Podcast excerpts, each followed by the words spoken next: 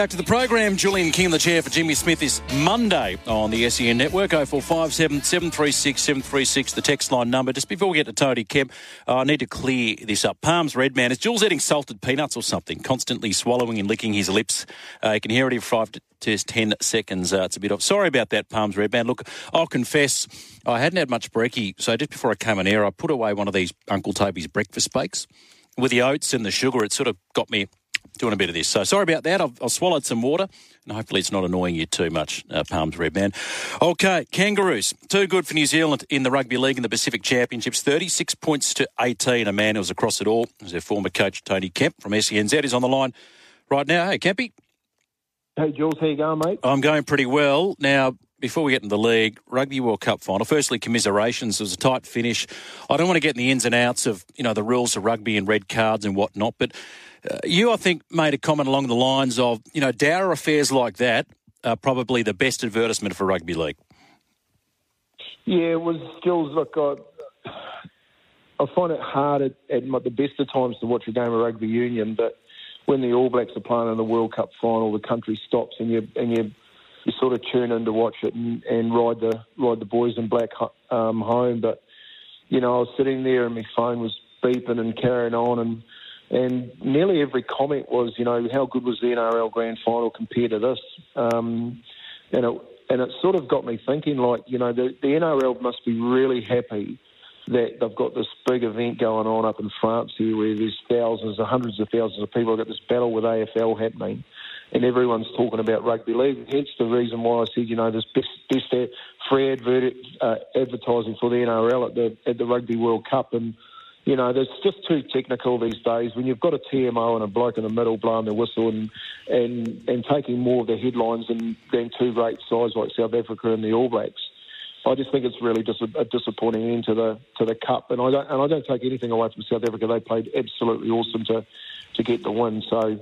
Um, but you know, I'm I'm I'm rugby league through and through, and I saw I saw an opportunity to say thanks a lot for for uh, putting our game in such a good light because you know, only a few weeks ago we played the grand final, and, and Andrew G, you know, he's a referee that wouldn't blow his whistle and just let the, the players determine an outcome. Uh, yet on Sunday morning mm. between the All Blacks and the South Africans, uh, that outcome was determined by a referee and a TMO. I want to get your thoughts on something Gus Gould posted on Twitter, Kempy. So, Kangaroos 36 points to 18. He said, I think the experience gained by Australian players in the state of origin pressure cooker each year assists greatly in bringing the team together as a cohesive unit. The Kiwi players just don't get this high level experience. Do you think that might have been a factor in this in this game or in the contest more broadly?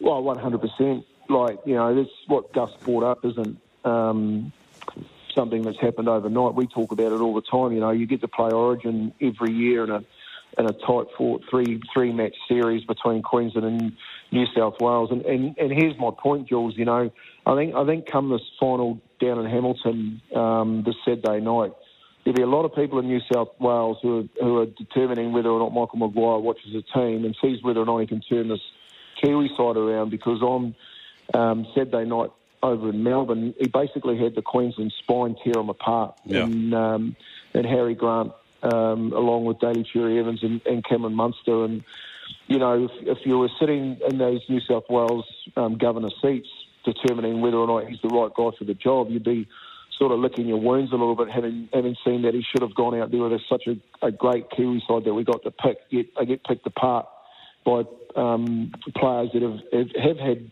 you know really good balance through the mid-year and, and an opportunity to play Origin and get those cohesive combinations going. So mate, he's up against it this week. I think I think Gus is, you know, he's po- polarising a certain fact. There isn't enough international football. There definitely isn't enough for us to get get going. Um, we play Australia twice, and and you know, it's just not enough international football so that you can get the likes of Jahrome Hughes, the likes of Dylan Brown and, and hopefully Joey Manu at fullback this week, um, ready yeah. to kick off. I'm glad you mentioned that. firstly, Australians, their left edge, I thought was great. You know, Munster, Cam Murray had a wear of a game again, and Hamiso Tabuai-Fidow, who's you know doesn't play centre for his club, but showing that he's one of the elite centres in the in the game of rugby league. But you know, this Aussie defence is so good, isn't it, Kempy? So he's got a few things to figure out here, Mike Maguire, and I'm glad you mentioned that Joey Manu, because that you know they need to get the ball in his hands. You think about the World Cup, he was getting, what, 30 something touches a game, averaging sort of 20 to 30 runs. You're not doing that in the centres.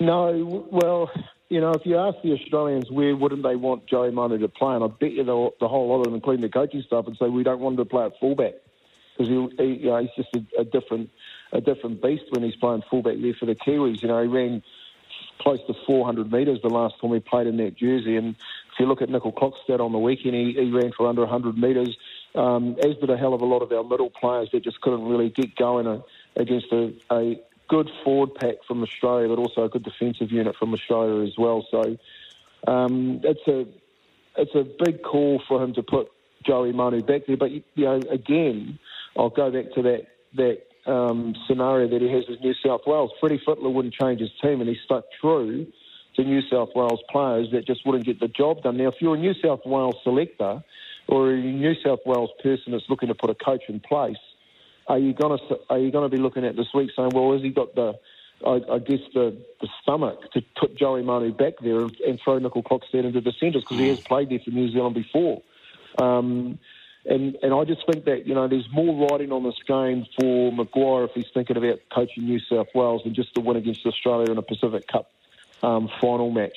You know, we we have to not only do we have to make that change, but we have to play probably ten to twenty percent better because they're going to get stronger Australia with um, um, Haas and, and Tino to come back too, yeah. And Tino coming back, but also you've got Nathan Cleary. Um, is he is he available this week? No, no. So so you've got that that spine getting better and better um, on on that Queensland side, and and you know for me, I just think it's a it's a an intriguing one if you're watching it not only from a Kiwis perspective, but if you're if you're blue through and through, and you're knowing that maybe this guy's at the top of your list and you're looking to have him as your coach, is he willing to make that change? Because come uh, Origin time next year, you're going to have to say that you've got to, you probably would have made some changes to that New South Wales side. Always good to catch up, Kempy. Thank you, mate. No worries, Jules. Anytime.